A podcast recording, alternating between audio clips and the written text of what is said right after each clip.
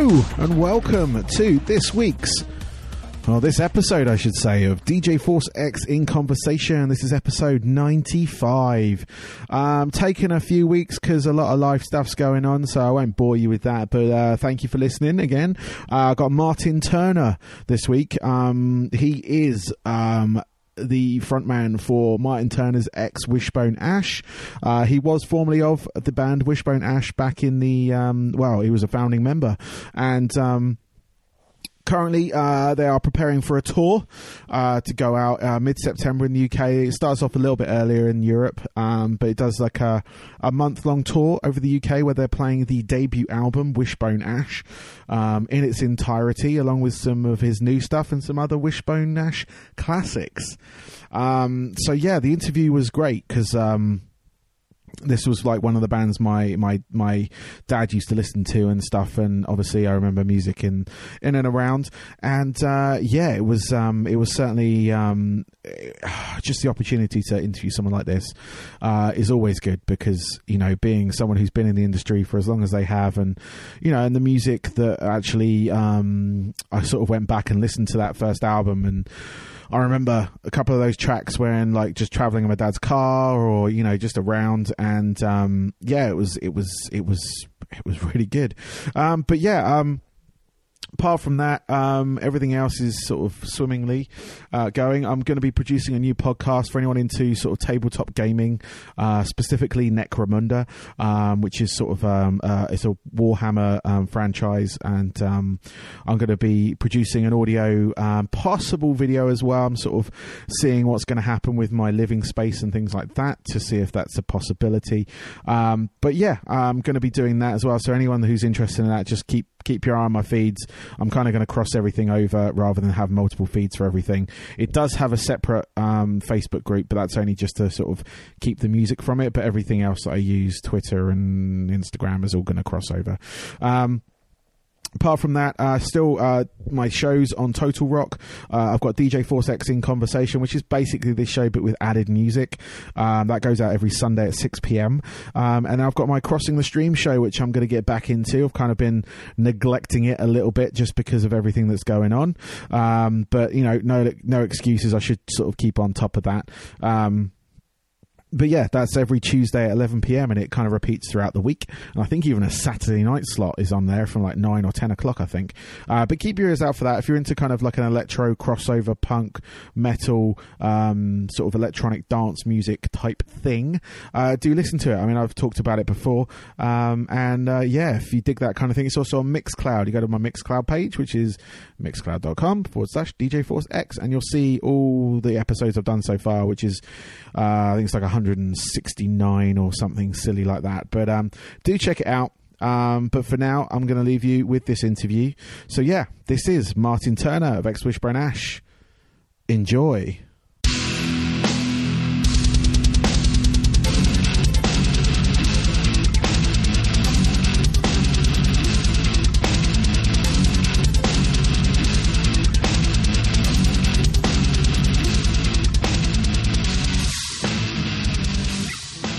It's um, it was funny. I, I once I organised this or got this confirmation through. I, I realised you were playing in my neck of the woods on Saturday. Uh, you played at Weyfest. That's right. Yeah, I um, Yeah, I just I lived just down the road from there, and I didn't realise I was working. And um, really, really. I was like, "Oh, we could have done this face to face." Yeah, yeah. Um, that's a really nice festival as well. Yeah, no, I've been uh, I've been away from the area for a little bit, but it was nice to see that festival still going because they were doing it back. Uh, well, but I left the country for a bit and came back, but um, um, yeah, no, it's it's a nice area. I go down to that rural life centre with my kids and stuff, and uh, and Uh-huh. we do there because they got like a working farm and everything, and a steam train and all that kind of stuff, and the kids love it. So Yes, they normally have that running actually, but they didn't the other day. oh, didn't Um, they?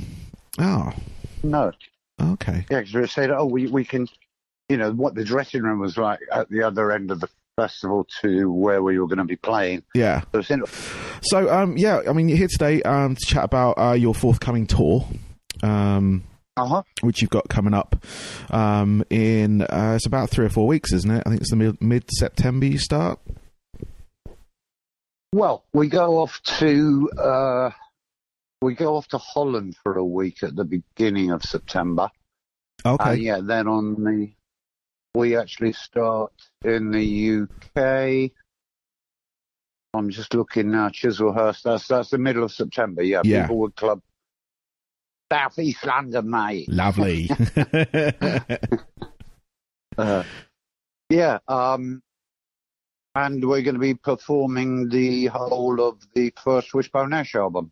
yeah, I, I I read that in the press release. That's really really cool. I'm I'm gonna have to make one of these shows because there's a couple of tracks in that album. My dad used to listen to you guys a lot, Oh, along yeah. with a lot of other sort of like prog rock. Um, when I was Right. younger, so I was I was very much like aware of your music when um I got sort of like Yeah. I, I approached this interview, and um a couple of tracks from that particular album I really love. I've got um Errors of My Way and um Yes. Queen of Torture. They're the two. They go back to back on the album, but um Right, right, yeah. those two songs when I hear that it just instantly takes me back to listening to music with my dad. You know, um, Yeah. and it's it's sort of not that I'm that young, but um, I was born in like 1980s, obviously. Mm. I was very young when exposed to your music. My dad loved kind of prog rock. He loved um, the kind of uh, folk uh, side of things as well, and it, he he was a guitarist. So, you know, he loved Right. Clapton, he loved Vi, he loved you know all those sort of um, groups as well. But um, no, I remember this Yeah. in particular, and I, when I saw it come saw you come through, and I was like. I hadn't listened to it for a few years, but I went back and I was like, "Oh yeah, no, that takes me right back." so, um, Well, me, me, me too. Really. Uh, Yeah. I mean, when you listen to that stuff now, I mean, we were we were young lads at the time. You know, we were uh, very young and Mm. naive, newly, freshly scrubbed, and newly arrived in London in nine, late late '69. yeah, And that first album, um, I mean, I always joke about it that you know, in terms of like, you know, clearly my um, testicles hadn't dropped completely because the, the signature keys of the songs are so high, you know, the Yeah. vocals, um, which is a bit of a challenge, you know, nowadays to be able to sing up there. So, you know, there's usually a way of doing it, and um, in some cases we we need to drop the key. yeah, But uh, you know, it, it's it's good. It's good music. Um, very very straightforward, and all, they're all interesting little stories about things that were happening at the time. You know, yeah. so um, Yeah, no, as I say, it's, it's like it, it takes me right back, and like I said, I'm gonna have to come and watch one of these shows and listen to them live because that's the one thing I've never, I've never seen you guys or never seen you live or any formation of your what you've had before. right. No, really. I mean, if you were born in 1980, Yeah, I mean, I think I think the original band did some shows between 87 and 91. yeah, But what would you? You would have been. I would have been know, about 11, seven, eight years yeah. old or something. yeah. No, I would have been too young for that. So, uh, Really? yeah. um, but no, it's just I, I, it was it was very interesting listening back to that to that particular album um, as well, and I I sort of um, did like a, a I put a playlist together on my on my system and listened to some other tracks that kind of. Um, uh, Oh, yeah. Of yours that kind of went through. So when you when you when you're playing, obviously playing this album in its entirety for this particular tour, are you including any other um, Wishbone songs with that, or are you playing some of your own Yes. compositions? Yes. Yeah, well, what we'll do is we usually do two sets uh, Yeah. with a little break in the middle, half time as we call it, and um, and one of those one of those uh, sets will be the first album, and the other one will be you know a a collection of um, Wishbone tunes. There'll probably be an Argus song or two in there Yeah. that, that being probably the most popular album. And um, yeah, that's that's what we do. We mix it up. Cool. Yeah. Cool. So, um, with your with your current band that you have um, with you, um, what what sort of Yeah. um, what sort of background do they have? Um, are they are they formed from um, bands of your time, or are they sort of new musicians that you've kind of picked up on the way? No, they're um, they're all based up around Leicester. Okay. Uh, yeah, Danny Willson, um, one of the guitar players, has been with me for a long, long time. Mm. Um, he's a Leicester lad, and of course they were thrilled to bits when Leicester won the uh, Premiership Yes. a few years back. and then uh, he when our former drummer moved on, um, he uh, recruited a chap called Tim Brown. Um, again, you know, he's he's he's very close to Leicester near Melton Mowbray, I think. Yeah. And then we needed another guitar player at one point who um, Tim had done sessions with this guy who had a studio, Misha. Yeah. He's he's from Serbia originally, but Okay. he he lives up in Newark, which is a little bit further up. Yeah. So they're all they're all based up north, and um, you know when we get together for rehearsals and stuff, I usually travel up to them, um, and you know we we work up there basically because it's it's a lot easier for me to stay overnight than it is for all three of them to come down here. Yeah.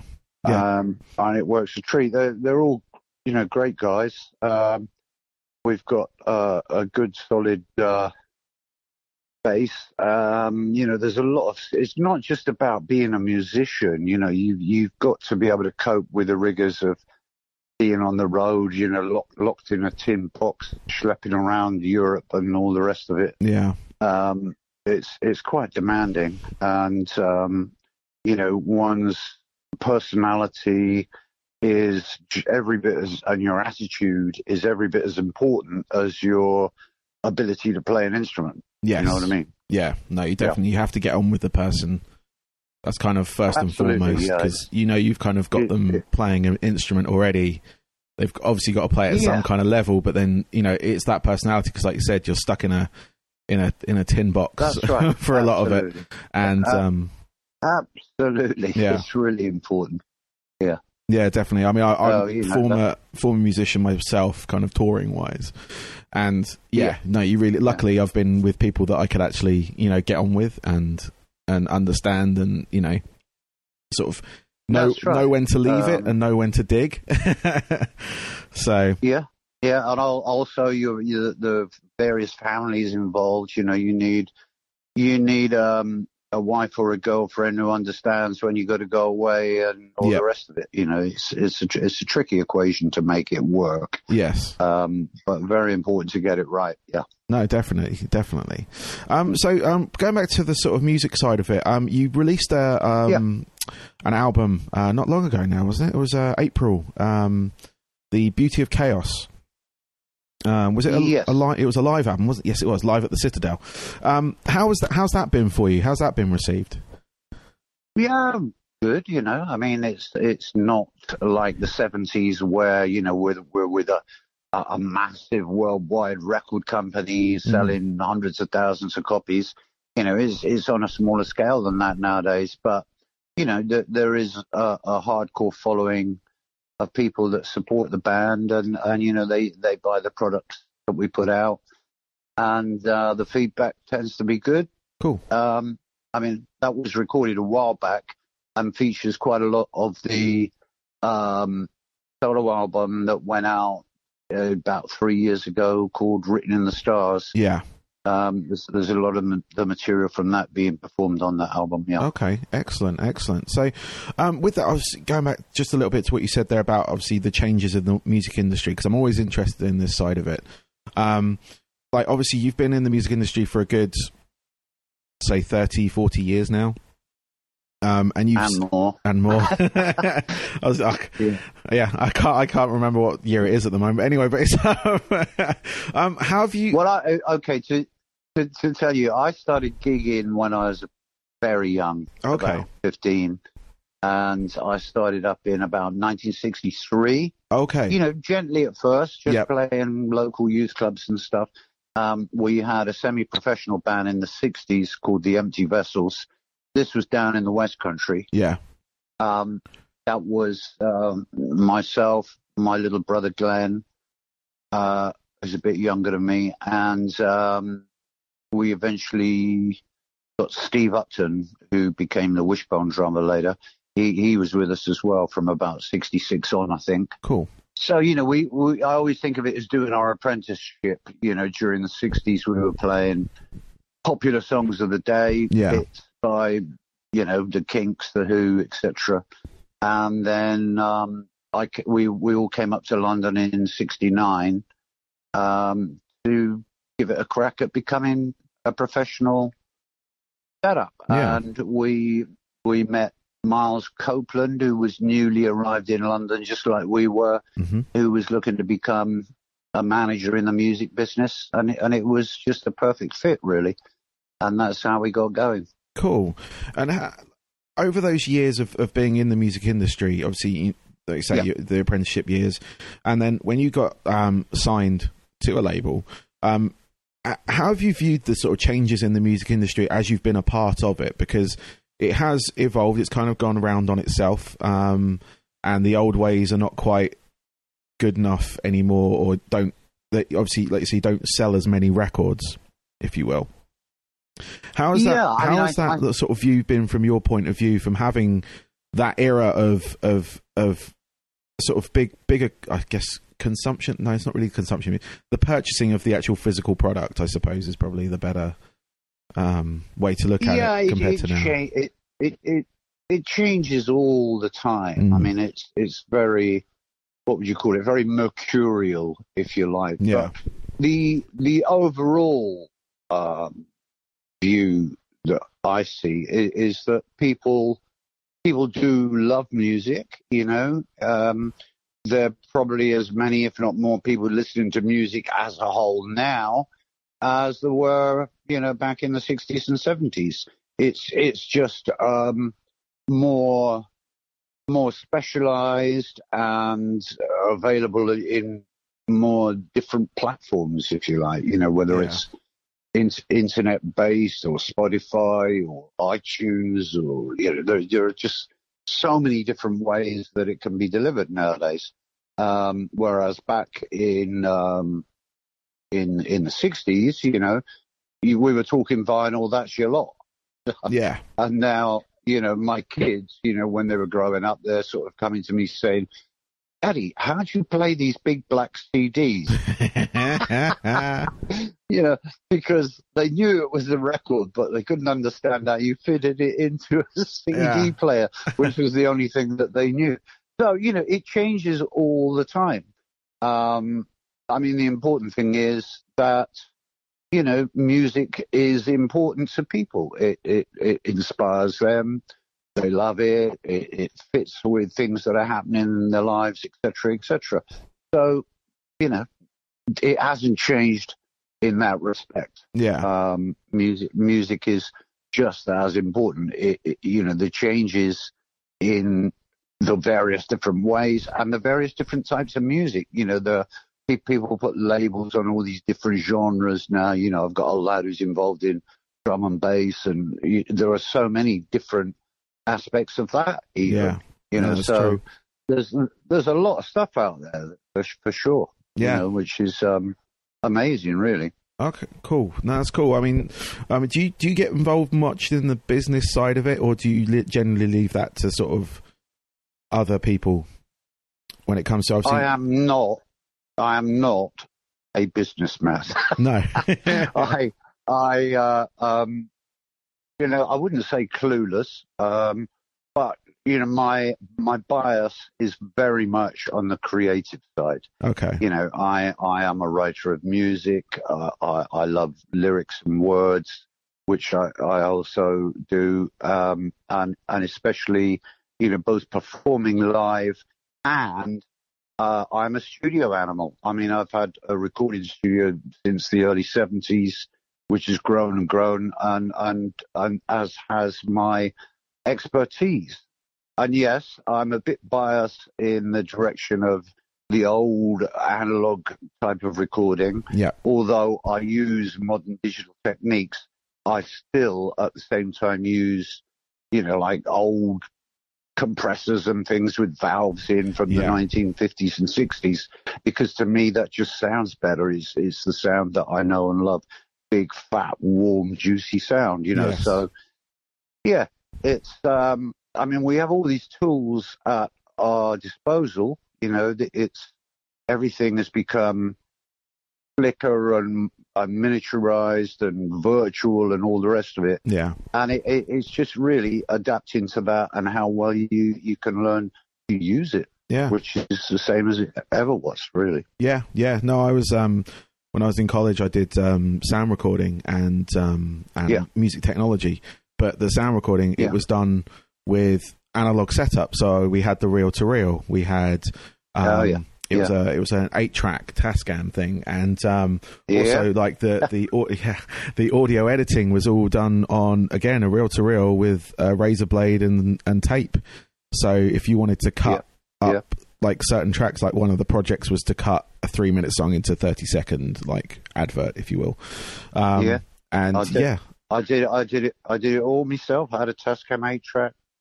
Learned learned the same way back yeah, back in the day. And then, uh, funnily enough, you mentioned editing with a razor blade. Um, I did some edits on some recordings one day with the it was the Flying Pickets. oh blimey, Um, I don't know if you remember that. I do. had a, Chris- a Christmas hit single, but um, because it was just voices, there's no music, Mm. just voices. You know, you, you you could you could hear everything very clearly yeah, and the edit that I'd done, I was getting a little click as it went past the tape head. You know, so I rang up. I was really baffled. I mean, I tried to remake the edit a couple of times and it was clicking. And I rang up this engineer that I knew, a guy called Adam Foost, very experienced man who I'd recorded with before. And I said, Adam, I, I've got, I've done this edit and I've got a real problem. It keeps clicking every time it goes past the tape head. And uh, I said, I don't know what to do. You know, he said, ah, you've got a magnetized razor blade you're using. So when you cut the tape, you're actually putting a signal on there that if you've got a demagnetizer, you need to run it across the razor blade to demagnetize the razor blade and then do the edit. oh, So I'm like, really? Really? so I had to go back and do all this performance. And, and as he said, it was absolutely fine then. so yeah, th- there was a lot to learn in them days. yeah, yeah. That was um. Yeah. I didn't. I didn't fall into that. Uh, I didn't have that issue with what I was obviously because they may have just already had that sorted. But um, Mm. yeah, no, that's it's it. It's one of those things that I often like tell sort of sort of some younger people, like when I'm in a studio or something like that, or because I I have a digital setup as well now where it's kind of Yeah. you know everything's kind of good, plug in and play, everything's on the system. Um, Uh, so much easy. So Oh. much easy. it, well, it is, yeah. It's a lot more portable. I'll tell you that. Yeah. um, but like, for sure. just going through the actual WAV file now and just clicking away and editing, clipping it out, and you know, uh, it's so much easier than than going through having to sort of wind it slowly, getting to the point you want to edit, slice, Yeah. bring it back round the Yeah, other it's part, really- slice, then bring it together, put it, tape it down, and yeah, I, Yeah. I often regale them with that. but that's a new one. I didn't know about that magnetized bit, but it does make sense because obviously it's a magnetic strip. So, um, We, al- we always refer to it nowadays as, as, as steam steam driven recording. yeah. Oh, and the flying pickets as well. I've got that song in my head suddenly. Da, da, da, yeah, What was it called? Uh, and all I ever knew, yeah. only you. Yeah. It's a pretty song, actually. It was. It was. It was another one that my dad listened to a lot and stuff, like in the car. Yeah. So it's just like it's one of those things. It's oh, yeah, and they were like an a cappella group, weren't they? So That's right. Yeah. Yeah, unusual. yeah, it was for the. Yeah. I mean, for the time, it was. I mean, you got there's a few around now. I think Pentatonix are in, like one that are doing over in the states. They're quite a big sort of a cappella group. Um, Yeah. Well, play- I think it's more of a tradition there, really, going back to, you know, the 30s, the 40s and Yeah. stuff um, in America. yeah, with the old barbershop quartets and things, and That's it. Yeah, yeah, Yeah. definitely. Cool. Well, um, we're going to wrap things up uh, in a second. I've just got a couple of questions left for you, if that's all right. Um, this one may be Sure. um, probably a little. I don't know if it's going to be tricky or not, but I'm just going to ask it anyway. Um, your Yeah. three top albums that kind of have defined your career, the ones that you've listened to, not ones you've made, but ones you've kind of Wow. heard and gone. You know, that you know that's something. Okay. I loved the Beatles' White album. Cool. It got some very bad press because of the Charlie Manson things, you know, the murders in Los Angeles in the 60s. And uh, apparently they used to listen to it, um, Helter Skelter and all that lot. But, Okay. I mean, there are just some absolutely brilliant tracks on there. Um, Ooh, tricky. uh, who's next? Is it uh, the the Who album with "Won't Get Fooled Again," Baba O'Riley, all that stuff. Yeah. Um, and then, oh god, there are so many albums I could pick. There really are. Um, another one would probably be much more recent. That would be the Muse album. Okay. Yep. Um, with uh, Take a Bow, uh, Black Holes and Revelations. Oh yeah. Yeah. Yeah. That Cool. album. That is a brilliant, brilliant album. And, and, um, you know, a, a really great band as well from the West Country They where are I indeed. came from. Yeah, they are. Yeah. I've, I've seen them over the years. Um, playing. I've Uh, never actually seen them perform. I'd love to see them on stage. yeah, no, they were. Fa- I mean, I saw them probably back in. I think it was eighty. No, no, sorry, ninety nine, two thousand Reading Festival. Oh, I yeah. think was the first time I saw them, and um, yeah, fantastic live band. Just huge for the sound. Yeah. I mean, there's three of them, but it it's just like massive. Just sounds It big. is? You know, Yeah. they make a huge kind of impact on you. But yeah, no, they're a fantastic band, um, Mm. and did have done very well about themselves. You know, Really? yeah. Mm. Um, and uh, f- another one, um, your hobbies away from music. So when you're not producing, when you're not writing music, do you do anything else? You got any other hobbies or anything? Yeah. Um, stock car race. Really? what actually partaking Um, or watching? No, no. My brother did. My my brother got he he had all the kit and had a car made. I mean, I'm talking. I mean, we call it stock car racing. I'm talking about bangers. Yes. You know the the the modified street cars. You know where where you put put the radiator inside the vehicle so that when you get hit, it's not all over. Yes. Um, I mean, we, we used to have a, a racetrack at Plough Lane in Wimbledon that I used to go to. I don't, I think they've stopped racing there. Um, I haven't been in years. yeah. So, yeah, that's one thing. I've always been very fond of um, British motorsport. Uh, I mean, I've watched it in America. I've watched it in America, um, and the rules and regulations there are crazy. You, you know, they stop the race the minute anyone makes contact with someone else. Um, in Britain, it's a lot crazier and they're, they're more liberal. yes. Um, so it's it's, a, it's consequently a lot more exciting. yes. Although, having said that, American drag racing is is pretty um, is pretty impressive. Yes. So, yeah, I mean, I don't get along as often as I should, but always been very, very fond of motorsport generally. I mean, you know, I used to go to Brands Hatch a lot as well. I remember, I even remember when we used to go down there and watch the, the British Grand Prix, you know, back to the days when James Hunt was racing Yes. you know, Clay Regazzoni uh, from Italy and James Hunt and God knows who else, um, Jody Scheckter. But um, also, I have been a lifelong uh, football fan. Okay. And, um, you know, I, I I grew up in Torquay Yeah. in the West Country. So Torquay United was a bit of a, not really the best team ever. I sort of struggled to stay in, in, the fourth division. But um, since I came to London in '69, um, I mean, the nearest team to where I've been living would, would be Chelsea, really, Okay. or, or Chelski. Chelsea, as we Yes. call them nowadays, because Yes. they're owned by a Russian. um, but I mean, I, I also I love I love going to. I mean, I've been to West Ham. I've been to all the London grounds, the old uh, Highbury, the old Arsenal ground. Yeah. Um, Tottenham. I but Crystal Palace, in particular, Selhurst Park. Uh, I love that ground because. And they're, they've always been Well, thank you again, Martin. Um, enjoy the rest of your day. Okay, and bye. um, yeah, thank you very much. Yeah. sure my pleasure. Thank Thanks you. a lot. Bye bye.